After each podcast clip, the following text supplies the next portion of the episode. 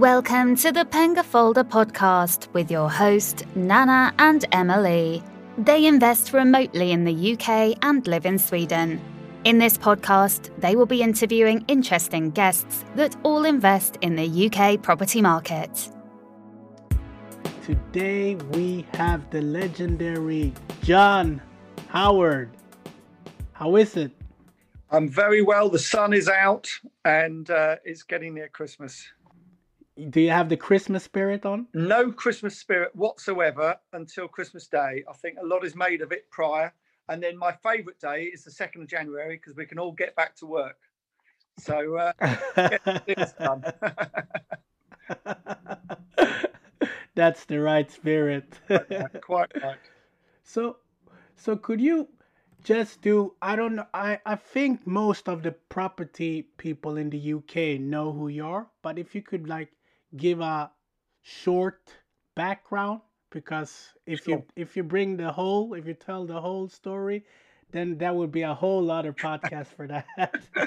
okay okay so so i've been a property developer and investor for 40 years and during that time i've bought and sold getting up to 4000 properties um, my latest large project which i've just finished earlier this year was 150 uh, apartments um, in a tower block which we bought uh, in a is a 27 million um, pound project and sales are going well thank you for asking so um, we're now um, look. I'm now looking to carry on doing my you know, my property developments and everything else. But I do some seminars. Um, I do some TV work. I've got a couple of um, property shows that I've I've started up, and I'm what's called a co-producer apparently, which sounds very grand.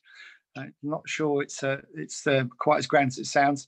And I've also just launched the John Howard Joint Venture Fund, where we will um, invest in other people's deals, uh, as well as um, the John Howard Bond, which is a listed bond on the Irish stock market for investors around the world who wish to invest in the UK but um, don't want to have the hassle of doing it themselves. So uh, we give a guaranteed um, interest per annum uh, for high net worth individuals, and I wow. and I do and I do all the work. so people, if you don't want to invest yourself, uh, then you can just put it in John Howard's fund, and That's he can one. give you a Yeah. interest. Yeah. Yeah. So I have a lot of questions to you today Okay. because you're like a very inspiring man, and uh, me and my fiance, who will co-share the podcast, we look up to you. So I have asked. I'm gonna ask you a wide and a lot of questions. Okay. So, what question do you ask as a developer when they're seeking funding? what uh, what question do I ask a developer when they come to me? Yeah. So okay, so on our joint venture, the well, the two things I want to well, the most important thing is I want to get on with that. I want to get on with the person who I'm going to invest the money in. So if you don't like the person you're going to invest the money with, um, then that's not a very good start. So however good the deal is, if you don't get on, if you don't uh, get on with the person uh, well, then I w- I won't invest. So that's the first thing. The second thing I want to know is that they're realistic and they're not, they haven't got their head in the clouds about prices and values. Um, and I want to know, and most importantly, I want to know what are they going to do if it doesn't, if the first idea they've got with the development doesn't work out? What's their what- what's their second option, and even what's their third option? Because I believe that uh, uh, in any one deal, you should be able to do three things. You should be able to buy it. Sorry, if you having just purchased it, you you ought to be able to sell it at a profit without doing anything at all. If you paid the right, if you paid below market value for it. The second thing you should be able to do is buy it, refurbish it, and sell it at a profit. And the third thing you should be able to do is buy it, refurbish it, let it, refinance it, and get the majority, if not all, your cash back that you invested in the first place. So every deal I every deal I look at, and every deal I look at for myself or for my joint venture fund, um, I want to know that there's more than one option to the deal. Oh, okay. And when you when you get the deal, do you do your due diligence or like do you go really deep into the like you call estate agents and etc. or yeah so so so if someone's come to coming comes to me with a deal and they want me to invest my money into that deal i expect them to have done all that i will check it uh, and um, maybe water down some of the figures they've come up with maybe not um, so i'll do my own due diligence um, uh, the first thing, the two things I want to know first is what is the gross development value? What is the what is the gross development value, and what is the square footage or square meterage? Because from that, I can work out everything else. So always work, yeah. always work from the end backwards. So so always know what you can sell it for, and then if you work backwards, you can soon work out. Once you've got, as long as you've got the square footage, you can work out exactly what you should be paying for it in the first place. Wow. Okay. And what type of security do you want to have? Okay, on the joint venture deals, we take a second charge. So the bank take the first charge. The bank, we expect the bank to do 60% of loan to value, something like that. We put in the deposit. So um, we've just done um, our, our, first joint venture fund. We've just done the first one in um, Kingston upon Thames. Quick example: um, a lady she paid 800,000 for the property we put in 365,000 and the bank are doing did the balance so they did 60% of the purchase price roughly and they did and they're putting the building work in. We're doing two flat converting into two flats. So very simple straightforward deal. They don't need to be complicated. In fact some of the best deals are the ones that aren't complicated. Nice simple straightforward and if we can't sell them for any reason whatsoever we can let them and the return is good as well. Yeah. Yeah, you you'll figure that out. Yeah. I I I think so, John. so how long did it take how long did it take for you to achieve financial freedom? Goodness me. Um I was I was uh someone said to me a, a, while ago, he said, Well, you're a bit like an old pop star, really, aren't you, John? So I said, Well, what do you mean by that? He said, Well, you had a few hits early on in your career uh, and then you went a bit quiet, and uh, and now you've come back with a few more hits. And I, went, I thought about that. I thought, well, I I I got off to a re- relatively good start, and then I met a guy called Robert Boyce when I was 24, and I'd done a few deals, but by then, and uh, with Robert um, as my backer, we we did some quite quite big deal. We bought tower blocks, refurbished them, and sold them off to individuals, in first-time buyers, and also all around the UK. So I suppose in that respect, I got quite a lot of publicity for that and bits and bobs. So in that respect, I suppose people are right. And then the recession came. Uh, we survived the recession, um, and I was doing probably slightly smaller deals, a lot of office to residential. Of course, everyone thinks office to residential now is all new. It's been going for the last I should think I've certainly be doing office to residential for a long, long time. Anyway, so I did that and, and and kept busy and kept earning money and so on. And then and then I suppose more recently I've had some more high profile um, deals like the, the, the, you know the 27 million project I've just I've just finished and, and we're selling um, and of course then I wrote uh, in the, between that I wrote my books and and that's led to uh, me helping a number of people through seminars and bits and bobs, a bit, a little bit of mentorship. I haven't got a lot of time for mentorship because I'm busy doing my own deals as well as my joint venture deals and so on. But I do a little bit of that, um, and but I really enjoy the seminars because I like, you know, I like meeting people. And obviously, this year, speaking, public speaking has gone, you know, it's been difficult on Zoom and and so on.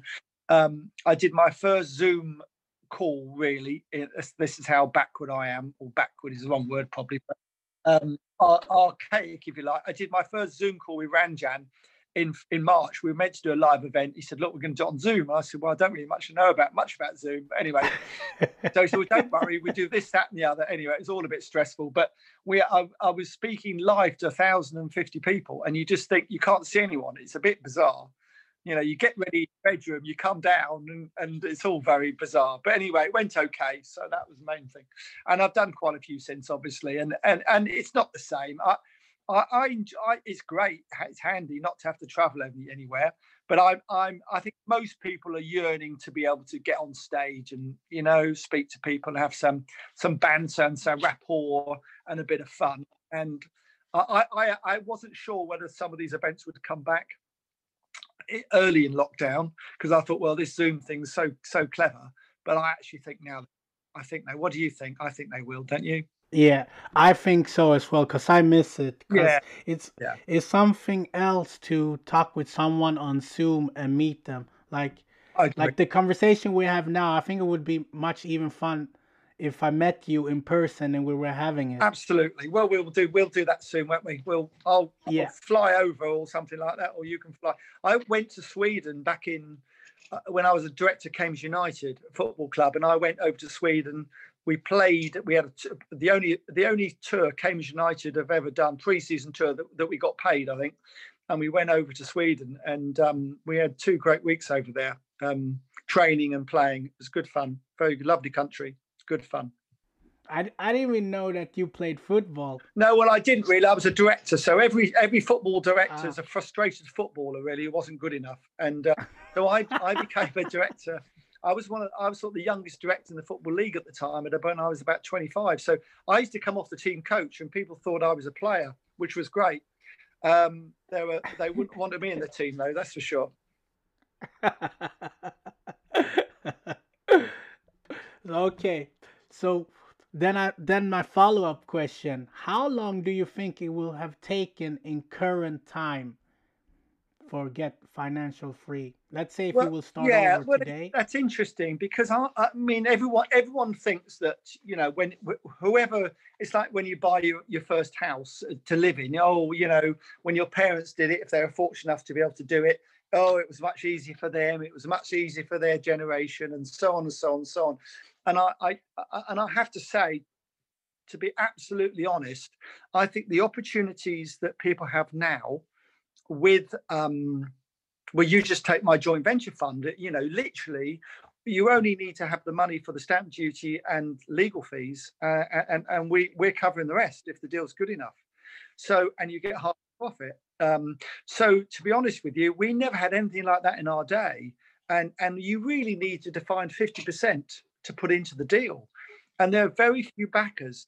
There's so much there is so much money available to people now. It's so easy to raise money compared to what it used to be at higher levels. So i think it would be easier now than it was then. Uh, the one thing i would say uh, um, against that was that there was much less competition. I mean the competition these days for deals is fierce really fierce but you still need to have high standards you know especially next year when we're not sure what the market's really going to do. You've got some people saying it's going to go down 10% you've got others saying it's going to go up 5% property summits yesterday which is a group of five of us who got together all all good guys well the other four good guys anyway who are genuine um, and, and, give sensible advice and not trying to plug every every five minutes their business. Um, and interesting, the four of them, uh, Nicholas Wallwork, um, Tony Gimple, um, Paul Mahoney, um, and Richard Bush, who's got funding, crowdfunding, they all think that the market's going to be okay next year, which is very interesting. I'm less, I'm more cautious than that. And I'm looking, I think people need to be looking for uh, deals with a higher margin of profit in than they would have done in the past, just to make. Yeah.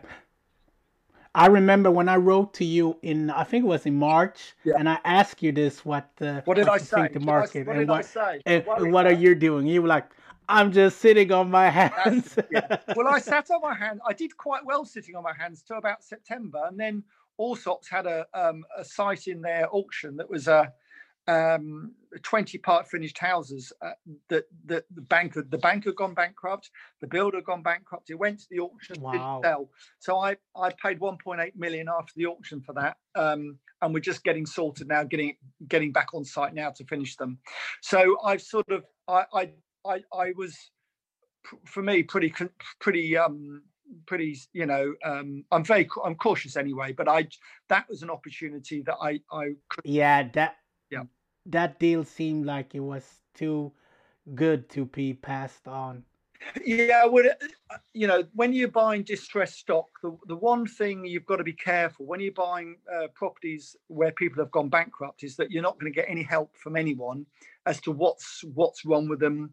You know, if anything, you've got to really investigate them thoroughly, uh, and you need some experience to do that. But part of the bond, um, the reason for raising the money in the bond is really to do projects like that because I believe in the next couple of years there will be a number of distressed assets, um, and we need to take we want to take advantage of it. Okay, so uh, what should an investor be aware of? So that's a wide question. It's a very wide question. It's a very good question. When you say investor, do you mean an investor who's going to just buy property to to to to um, keep and to look after for many years, or do you mean as someone who's going to develop properties? Both. Okay. Right, even bigger. Okay, well, if you're going to buy a property in the UK at the moment, if you're going to keep it over 20, 25 years on a buy to let type of mortgage, then really, um, does it really matter when you buy? Um, it matters less when you're going to buy a property like that because over the years, the um, over the years, the UK property market's gone up 5.5% for the last 20 years. Now, in that time, we've had we've had slumps as well, um, but if you buy in the right areas, that's what the yield yield that's what the yield has been. So actually, you know, if the market goes down five percent next year and you're keeping it 20 odd years, does it really matter too much? As long as you've got a good tenant, you've got income coming in, it probably doesn't matter. Uh, so you know, the investment side of it is, is, a, is quite a quite a cautious a cautious approach, if you like, to property. The property development side is very different and you know you can you can very easily without experience get into all sorts of difficulties and troubles and that's where uh, well, the one thing I, I i fear with people is that they see no danger. So when people come to me and say look john I'm, i want to would you help me? I want to do this want to do that. Uh, and with the joint ventures they bring these joint ventures to me and they don't see any fear in them. They don't see any loss. They can only see profit. And of course, if you get it wrong, there will be a loss, you know. And so I would say the biggest thing is to be cautious, um, to really do your research, look at the figures, and also when when the house next door or property next door has gone for say two hundred forty thousand, if that's what the estate agent's told you, go and check it on land registry because it might have sold for two twenty five. It might have been on the market at 240 but it might have sold for 225. And at that level, that's 10% different. So it means it makes a lot of difference. So always do your own research. You know, listen to what the agents, state agents tell you, and everything else. But but but you are making the final decision. You are the captain of the ship, not them. Every time an estate agent wakes up, guess what? He pulls the curtains down, or she pulls the curtains back, and it's a sunny day. they never have a bad day according to them, and there's never a bad market according to them, and we know that's very different. Yeah, yeah. So basically, trust by ver- but verify. Trust but verify. That's a very. Yeah, I like that. Yep, very good. so, what signs can you see heading into recession? I know UK went into recession and then the yeah. the third quarter they went out, but yes. yeah, we know that uh, it's yeah. still yeah it, a recession. Yeah, I mean the good the good news for property investors and developers is that when there's blood on the street, as we say, there's there's opportunities, and I've made more money um, coming out during or coming out of a property recession than any other time, and the reason for that is when the market's really hot um, and everything is going up. I'm relatively cautious so in that situation, other people will build in build in um, more profit on the basis that the time they come to sell, it will be worth more, which is very very dangerous. But what it means is that people like me don't do very well in a hot market. Where we do very well, hopefully, is in a difficult market, the sort of market we're going to come into. And I think that is it is a two-tier market. So you, you've got the domestic market where people are buying a house to live in, and if they're buying a house to live in, again, if they're buying it for the long term, does it matter whether it's uh, you know whether it goes down five percent next year or not? Probably not. Uh, it's their home; it's where they want to live. So the domestic market's one thing. Then you've got the investment and the developer market, where which is the sharp end of the of the job. And um, certainly in that market, we've already I've already demonstrated that the, the, site we bought in Birmingham, where a builder went bankrupt, the well, the bank went bankrupt as well, and the builder went bankrupt. So there will be opportunities. I'm looking at two or three other sites at the moment where where where you know the builder's gone bust. Um, and that can be for a number of reasons. I, I, I appreciate that. Um, not just the market. Sometimes they've just overstretched themselves and or whatever. But so there will be opportunities, but you have to be careful and you have to do the research in the areas. For instance, the northeast, which is an interesting area of the country, um, is actually the population in the northeast is going down. So you know, do you want to be investing in an area that's going down? Of course, it's a micro so some of those areas of the northeast are very good and probably going up, but overall the population is going down. So you've got to be really careful, and and you know it's a dangerous market to be in when you don't know what's going to happen, and you might be best to buddy up with someone who does know, rather than you know first time developer. There's nothing wrong with there's nothing wrong with investing with someone else who is experienced and and and learn from them you know especially in a difficult market. Yeah. So let's say if you're going to do it yourself you should be very cautious right? Uh, yeah i think yeah yeah. Yeah. So now should the people should people maybe sit on their hands like you did and wait for a good opportunity? Or should you still be looking I think you've always got to be looking because even even in a bad market, I've demonstrated that even in a, in market that you're not sure about, if there's a real bargain, uh, like I believe Birmingham, the one we just bought in Birmingham is, then there's a lot of money to be made. So, and also, you know, in that that Birmingham deal, I've got a number of options, and I like options. So there um, is 20 odd houses. The first six are part finished, so we could finish the first six, get the majority of our money back uh, and perhaps sell the site off at the back to someone else or or you know do some of it sell some of it rent some of it. So there's a number of options and i think like we said before you need options. If you only got one option it's probably you're probably under serious pressure and if you if you if you pay the right amount of money for a property deal there should be a few like we said. Yeah so what should we calculate on? Like, should it be like 10, like you mentioned, uh, the guys that you met yesterday, uh, what were they saying? Should you calculate like 15% well, below? Yeah, well, they, they, they, I mean, the guys yesterday were saying that they thought the market would rise up to 5%.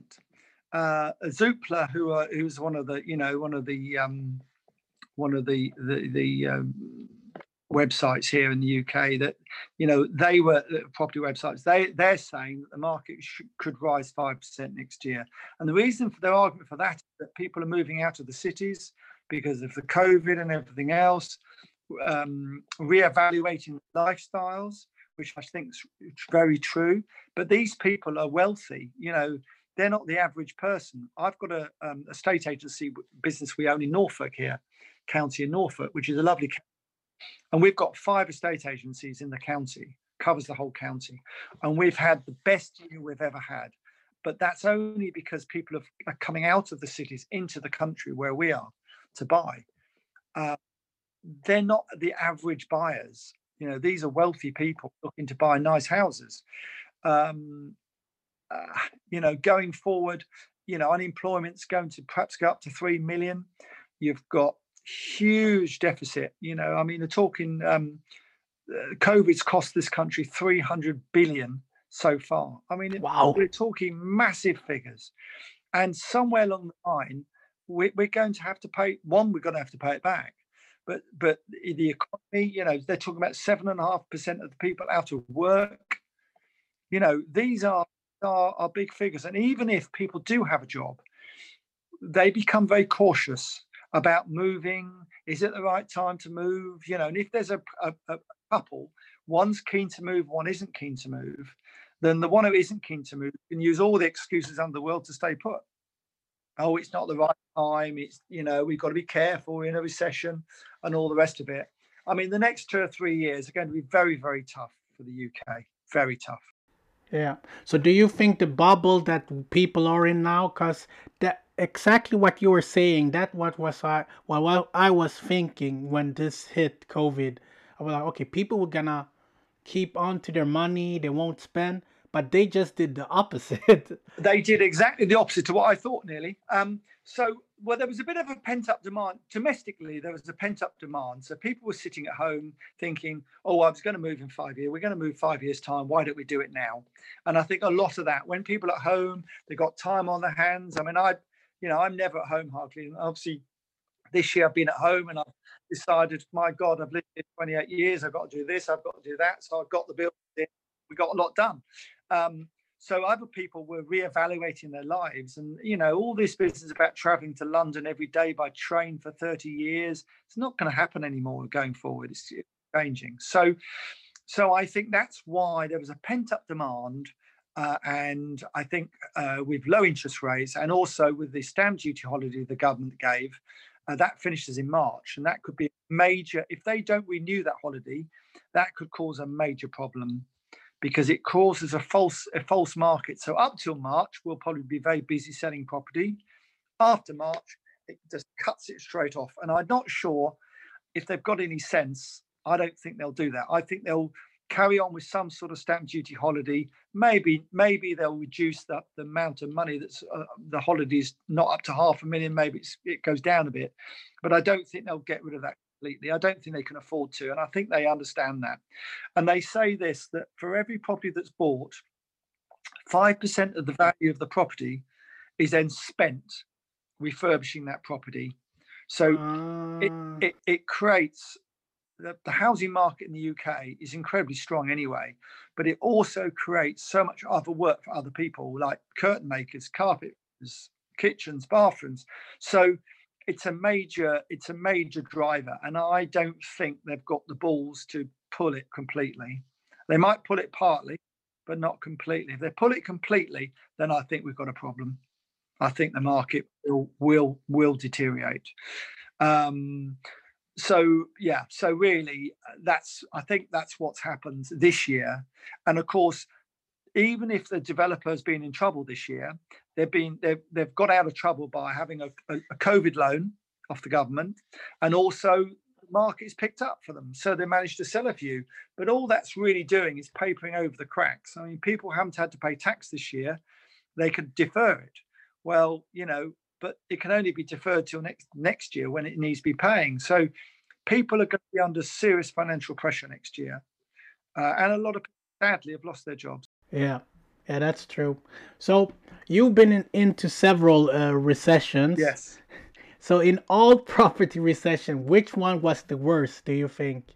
Well, first of all, what happens in a recession is that is that most people are in denial.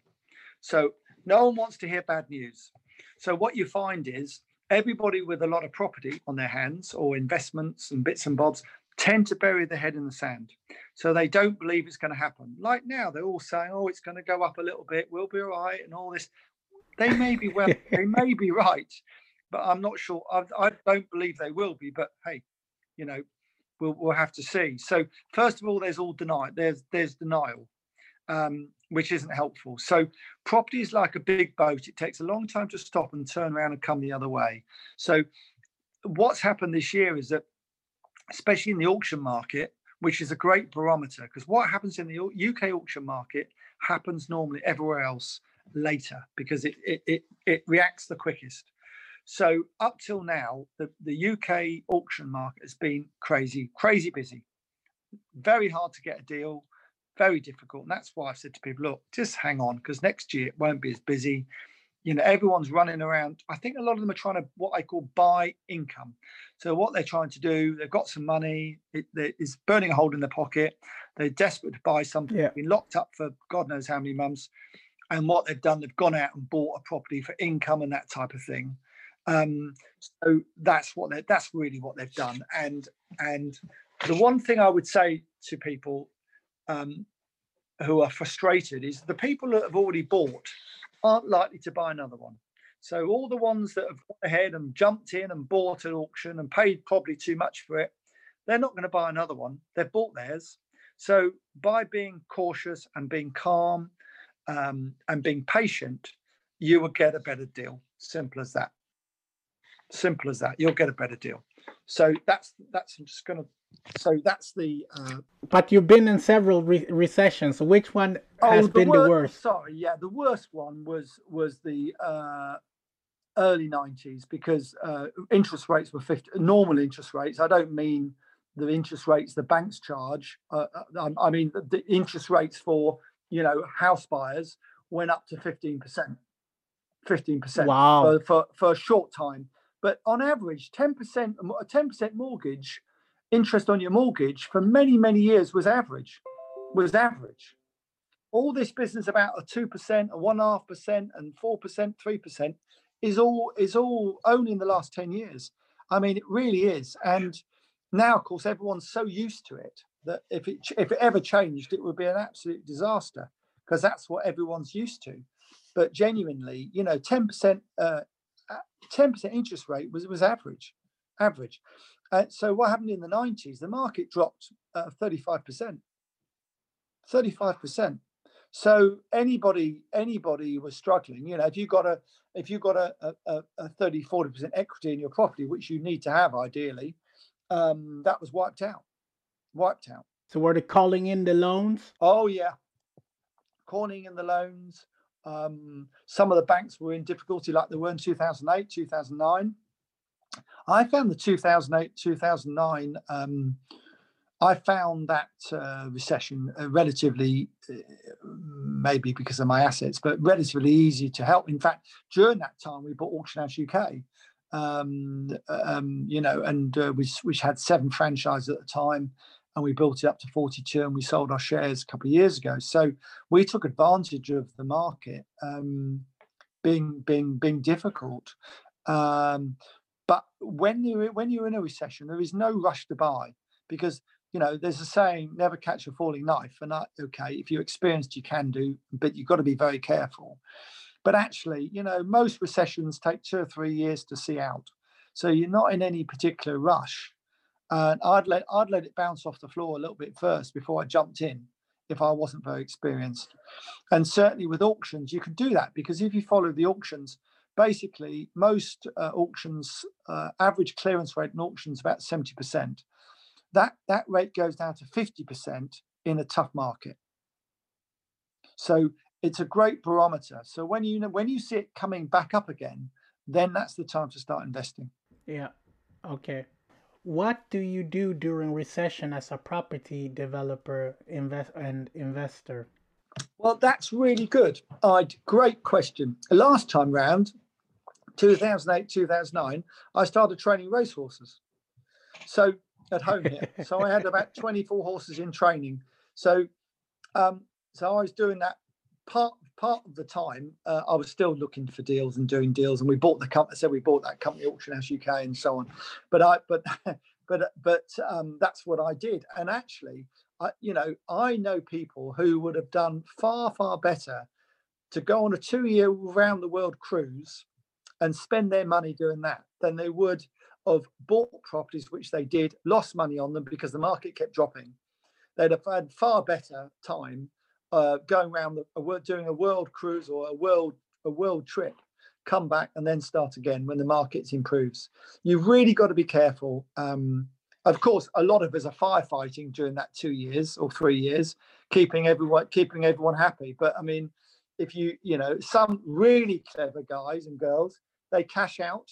Yeah, they cashed out this year. They're sitting on loads of cash, and they're sitting there waiting for the market to drop.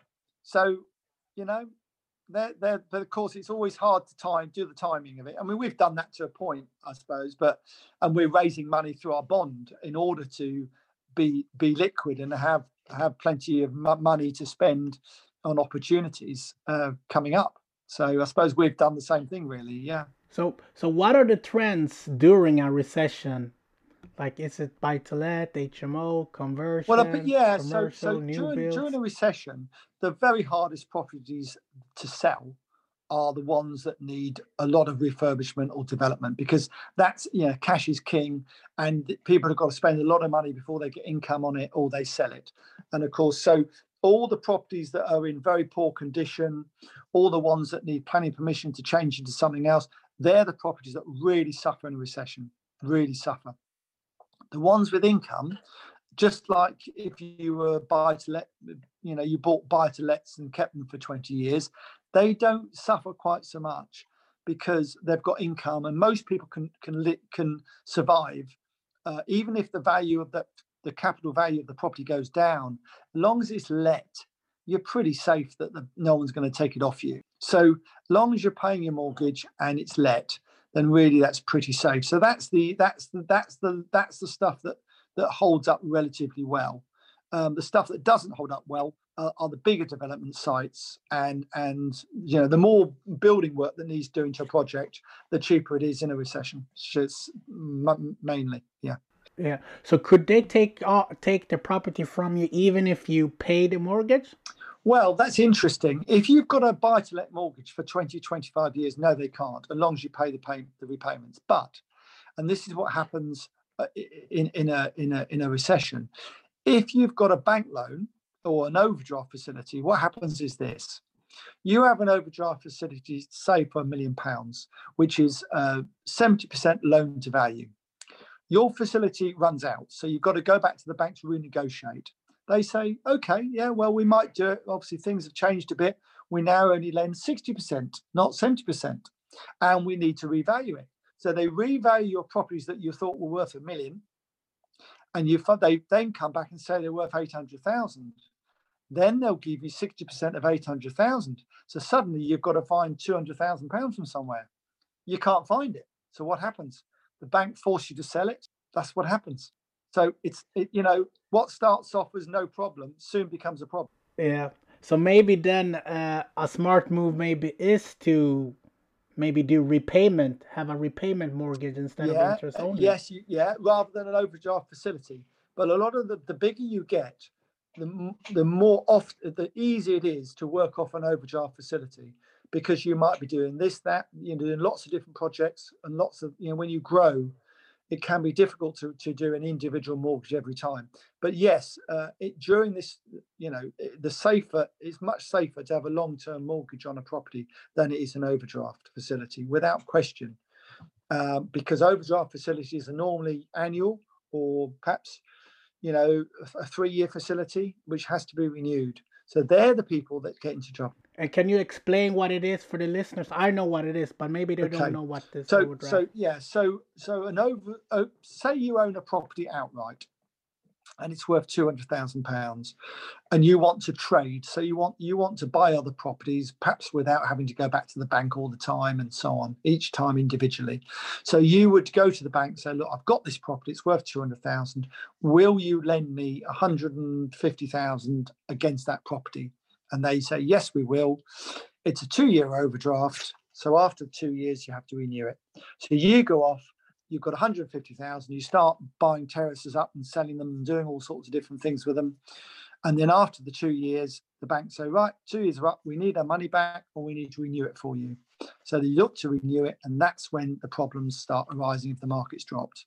Whereas if you go and buy a property and, and mortgage it for 20, 25 years, in principle, there's nothing the bank can do as long as as long as you're paying the mortgage each month and you're not doing anything that says you can't do within the agreement of the loan. Yeah. Good explanation, John. Thank you. so, so what's your take on uh, social housing during a recession? Very good news. Very good news. So, a lot, uh, at the moment, there's a trend for these local authority councils to look to the private landlords to fill their housing requirements because they they've just got so many problems so many people that need housing. So i know a number of schemes that local authorities are doing where they say well i'll tell you what we'll do. We'll take this flat off you for three years. We'll pay you just about the going rate and we'll give you a 1500 pound grant for repairs or whatever it might be on top um, now the problem is they obviously put in whoever they want. Uh, you can't control that, but you get it back in the same condition in three years' time as you gave it in. And of course, the good news is that uh, um, you're, go- you're going to get the, you're guaranteed the rent. So sometimes they offer a bit less rent, but when you think about it, you've got no voids. Any void will cost you at least a month's rent because it takes time to get the new tenant in. Um, no voids, and you've got nobody having to collect the money on your behalf. So you've got no commission or anything else. So actually, um, if you can let to a social landlord, a social tenant in some way via via the council or housing association, that's great news. And we've just done a deal on a block of 14 flats. We did a PD scheme, we did, and we've just sold them to um, a company that let the flats to a um, housing charity that are funded by the local authority. So I, mm-hmm. I think they have assisted assist, assisted living really. So I think they have they have one manager in there who takes the flat, and then the other 13 flats are let to people who perhaps um, can live independently but need some help. Yeah. Yeah. So then maybe that's a good strategy to very do during strategy. very safe. recession. Yeah, very safe, very sensible. Bit boring for me, but um, if that's what you like to do, that's fine. I've got a portfolio like lots of people all over the country, and I have to say, I duck out of all the. Uh, I have someone look after it all for me. I'm very spoiled. I duck out of all the problems. I don't get involved. in fact, I've got some flats in the Isle of Wight that I haven't seen for 25 years. Oh, wow. but they keep paying the rent. So hey. The legend, John.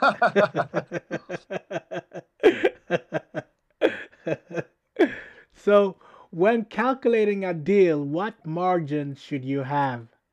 Okay, well, mo- the famous the famous margin that or the famous the famous amount everyone talks about is twenty percent, twenty percent margin, net profit after all costs. And when I say all costs, I mean all costs, interest, you know, council house tax, uh, taxes while it's empty, electric bill, the whole damn lot, everything so many people said to me, "Oh yeah, well I made I made you know this and that out of it." And you said, "Well, did you count the interest and did you count this and that and the other?" Oh no, I didn't mention that. So I'm suggesting today, live on this podcast, that you should be looking for 25%, not 20%. And the reason I'm saying that is because you don't know what the market's going to do. I don't know what the market's going to do. I've got to do a YouTube later where I've got to predict next year, and I'm like, well, what do I say? All you can do is be honest. I mean, I don't. I can. I can only use my experience of 40 years to say that, you know, when people start banging on about there being an increase in value, when you've got the biggest, the biggest um, worldwide disaster ever, uh, the highest amount of unemployment you've had for, for ages and where the governments are, lent, are borrowing billions and billions of pounds, it doesn't like sound like to me the market's going to be too good. Does it you? You know, so no. um, but perhaps say, perhaps I'm wrong, but uh, we'll see. So caution, caution, caution, caution. And the one thing I'd say to people this year, I've said to people this year is even if I've got it wrong, even if even if I've got got what I've what I've said to you today all wrong, you've still got your money to invest. And if I've yes, got it right, that's true. if I've got it, you've still got your money. So if I've got it, if I've got it right, um, you'll be much better off. If I've got it wrong, you've still got your money to go again. You haven't lost any money by by taking my advice. If you didn't take my advice and you bought at auction and you paid too much money for properties at auction, and next year they're 10, 15% cheaper at auction, because don't forget auctions the sharp end of the market. That's where you'll find the first bargains in auction because those properties have got to be sold. So, um, and, and it happens quicker at auction than any, than any other market. So even if I have got it wrong, you've still got your money to invest next year. Yeah, that's true. That's true. I think people are so impatient. That's why they just want to you know, well, they, think, they yeah. read a book and see you guys on property elevators, and they just wanna you know, start the career. Yeah, they, but they, you're they, like, I think that's like right. you're saying. They, do, and and and I'm, I'm and one of the reasons I bought my, I wrote wrote the books I've written is because the advice that people are getting from some of these educators and so on is not good. You know, they make out that anybody can do property, anybody can make money.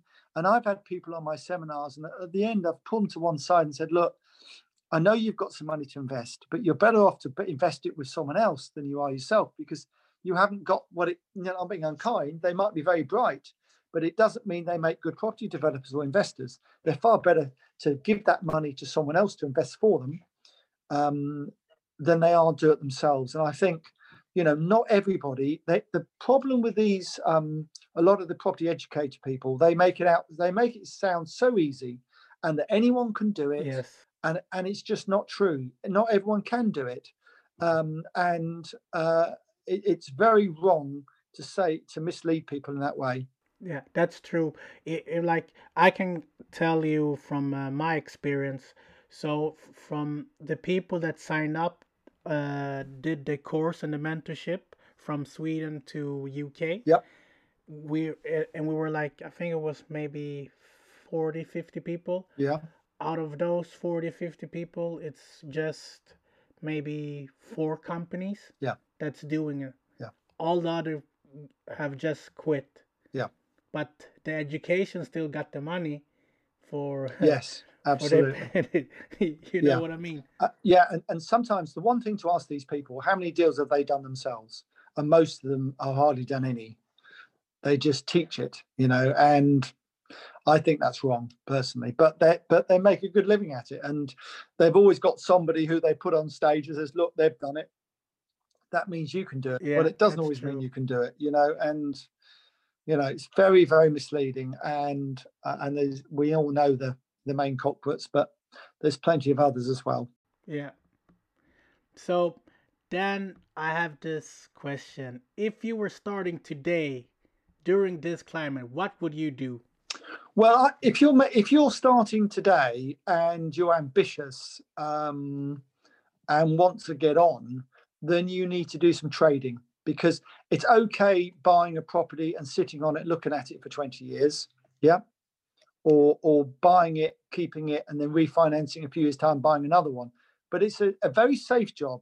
And if you've got another income and another business, that's fine. And that's what a lot of people do. And they can build up a very large portfolio by not having to delve into you know the the the, the profits of that of that of that property if if it's your own if you if you, if you're anyone's like me you live on your wits as we say uh, then then then, then I I need to do some trading you know I need you need to trade. Um, and that isn't easy but um, property trading is by far the fun the, the fun bit of it all. And if I can buy a property and sell it without doing anything to it and I manage to do that sometimes two three four times a year then that's great. That's great fun. I can't rely on it. That's your problem. You can't. You can rely on. We can rely on rent coming in on the whole. On the whole, but you can't rely on finding enough deals to just trade and do nothing else unless you're exceptionally talented, and you've got exceptional contacts, and the market. Because sometimes, you know, the market dictates what you can do and what you can't do. Um, but it, the biggest thing I can say to anyone is surround yourself with with good people who you trust and and make as many contacts as possible. I'd still try and meet at least one person a day uh, and make a new contact every day. Um, you know okay some of some of them don't work out some do.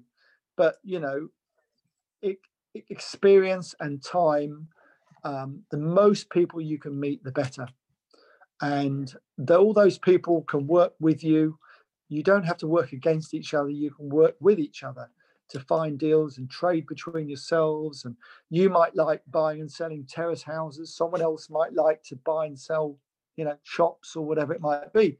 So you will get to know, oh, I know Martin might buy that, or or or Lizzie might buy that. She loves that sort of thing. I don't do it, but she. So you can earn yourself a finder's fee from different people, and that's finding deals for other people as well as doing it yourself has got to be the way forward if you're full time. If you can do it part time and you've got a full time job, please do not give your job up. Keep your job as long as you can afford to do, as long as you can keep it because that takes the pressure off finding deals. There's nothing worse than being you feel mentally forced into doing a deal because you feel you've got to, even if the margin isn't good enough. If you've got income coming in from elsewhere, you don't need to do that. Yeah.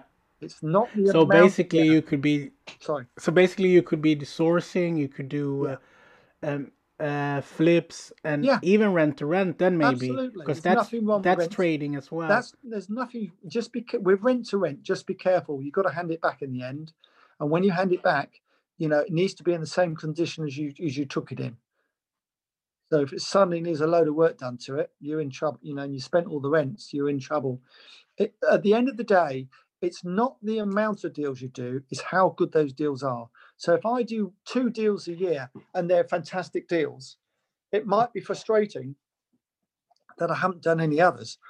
But I could, or I could run around doing 10 deals a year and, and lose money on eight of them. Which would you rather do? So add two deals. Exactly. so it's not about it's not just because you're running around thinking you're busy doesn't mean you're making any money. Yeah. Okay. So I've come to the end. I I love this uh, conversation with you, John. So I have some few questions yep. left. Okay. So what tips can you give us as an international investor that want to invest in the UK? Well, what I would say as an inter, inter, international investors investing in the UK, it's difficult. I'm I've got a, um, a gentleman in Israel who I'm helping at the moment just to do just that and it isn't easy if you're not based in the UK. So there's two. There's only two things you can really do. Really, is invest invest in a, a, bond, the sort of bond that I'm doing or other people are doing. Um, if you're going to invest in any sort of bond or, or, or arm's length dealing in any shape or form, please, please, please investigate the people thoroughly. If they don't want to be investigated or they won't give you the information you want, the alarm bell should ring search them on the internet, find out if they've got problems, find search their companies, see if they've got any money. Because if they haven't got any money in the first place, then then really they haven't been very successful, have they? So if you're going to do arm's length investment with people, make sure they've got the they've got money and make sure that your money is secure. So many people, I'm told, just send a check to someone I mean, it's unbelievable. It's madness. Make sure you're legally, it's legally, um, it's done legally and professionally, uh, and you're not lending to some individual who you've never met. Always, you can come. You know, I'm I'm meant to be off to Asia um, on, uh, on January, where I'm going not to meet a number of investors who want to meet me, and that's absolutely right. It's how it should be. I'd be happy to fly up to Sweden if there's a few investors there. So, you know, these people you're welcome. They want, they want, to thank you. They want to meet you, and that's absolutely right. And why shouldn't they? And and they want to learn. Um, they want to. They don't want to just sometimes put the money in and, and, and walk away. They want to put the money in and learn and, and, and have and have contact with you, which again that can be sorted out. That that you know that that's not a problem. We can do that. So um, so that what I would say. So arm's length is a lot easier because um, you're not having to pop over every time to sort problems out. If you're going to invest in property, which is let, then that's a lot easier to do, obviously, it, from abroad. And there's some very good property management companies and people who will help you do that. So you don't have to be, you know, in situ, as it were, to, to if you're going to let, if you're going to invest um, in property or for the long term.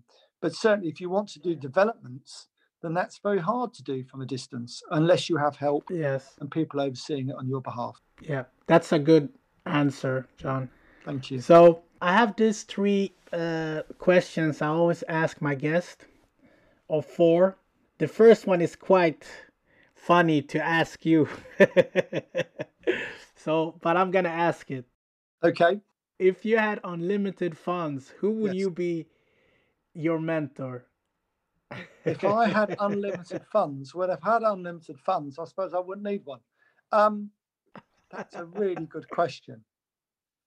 Um, I would say my Property Summits partners. So we've formed this group called the Property Summits. And the reason we did that, the five of us, is because um, we're all professional and we give professional advice to professional people, really. Um, and each of us have got a different skill set. So, you know, someone might come to me uh, and I can't help them because I don't do that, but Nicholas Wallwork does that, or Paul Mahoney does that if it's long-term investment or whatever. So everyone's got a different skill set. So I think I would, I would uh, give the money to them. Yeah, let them get on with it. Take a bit of pressure off myself.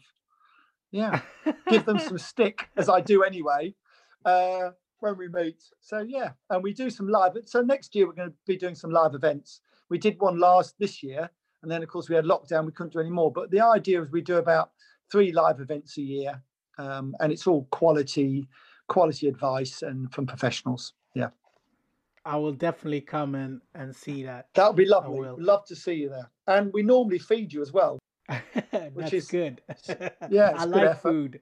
yeah, it's good effort. So then to books. What book uh, would you recommend to your child, children? It, it well, doesn't have this, to be uh, property. This is going to be seriously controversial, but I would ask them to read Art of the Deal by Donald Trump.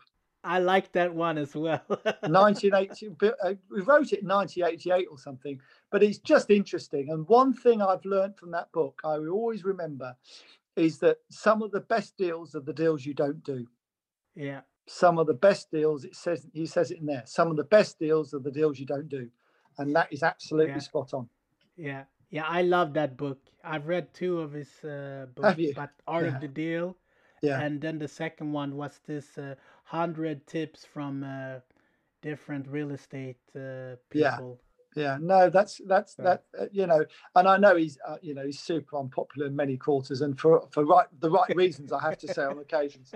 But I mean, he he he's been a remarkable developer, and and I know he's, he's made it, he's lost it, and a lot of these big big time developers, they do, they make it, they lose it, you know they have they have the they have the ability to bounce back that uh, others don't have and they have that that certain exuberance and and confidence uh, with what they do.